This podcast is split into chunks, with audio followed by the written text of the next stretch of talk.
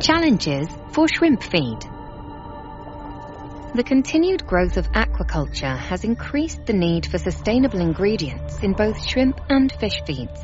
Supplies from wild-caught fish cannot keep up with the demand and the replacement is most often soybean meal. This is a cost-effective and sustainable alternative, but there are downsides associated with the plant-based feed. Marine feed is, on the other hand, a rich source of long-chain omega-3 fatty acids with the ability to mitigate inflammation.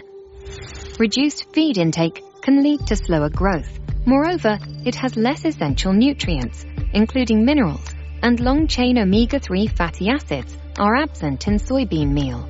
Plant-based feed has more of the pro-inflammatory omega-6 fatty acids.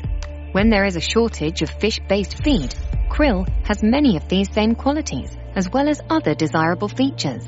It provides omega-3 phospholipids and proteins. It is a feed attractant, and it's a sustainable resource.